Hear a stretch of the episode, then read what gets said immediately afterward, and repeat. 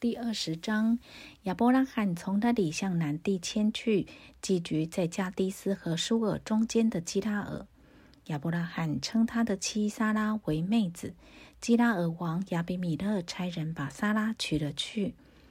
但夜间，神来在梦中对亚比米勒说：“你是个死人呐，因为你娶了那女人来，她原是别人的妻子。”亚比米勒却还没有亲近撒拉。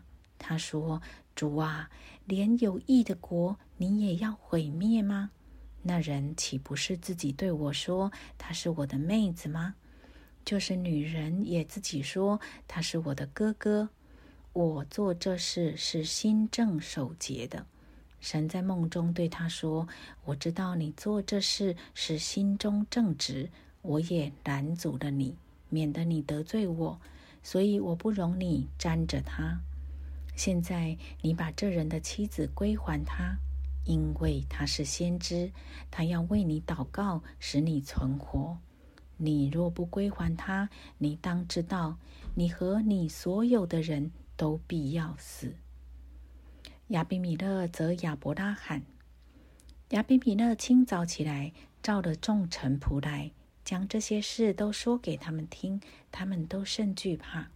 亚比米勒召了亚伯拉罕来，对他说：“你怎么像我这样行呢？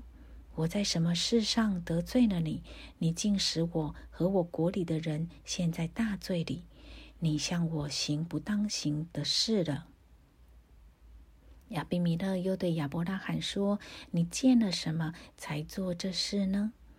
亚伯拉罕说：“我以为这地方的人总不惧怕神，必为我的妻子的缘故杀我。况且她也实在是我的妹子，她与我是同父异母，后来做了我的妻子。当神叫我离开父家，漂流在外的时候，我对他说：我们无论走到什么地方，你可以对人说他是我的哥哥。这。”就是你待我的恩典了。亚比米勒把牛羊奴婢赐给亚伯拉罕，又把他的妻子撒拉归还他。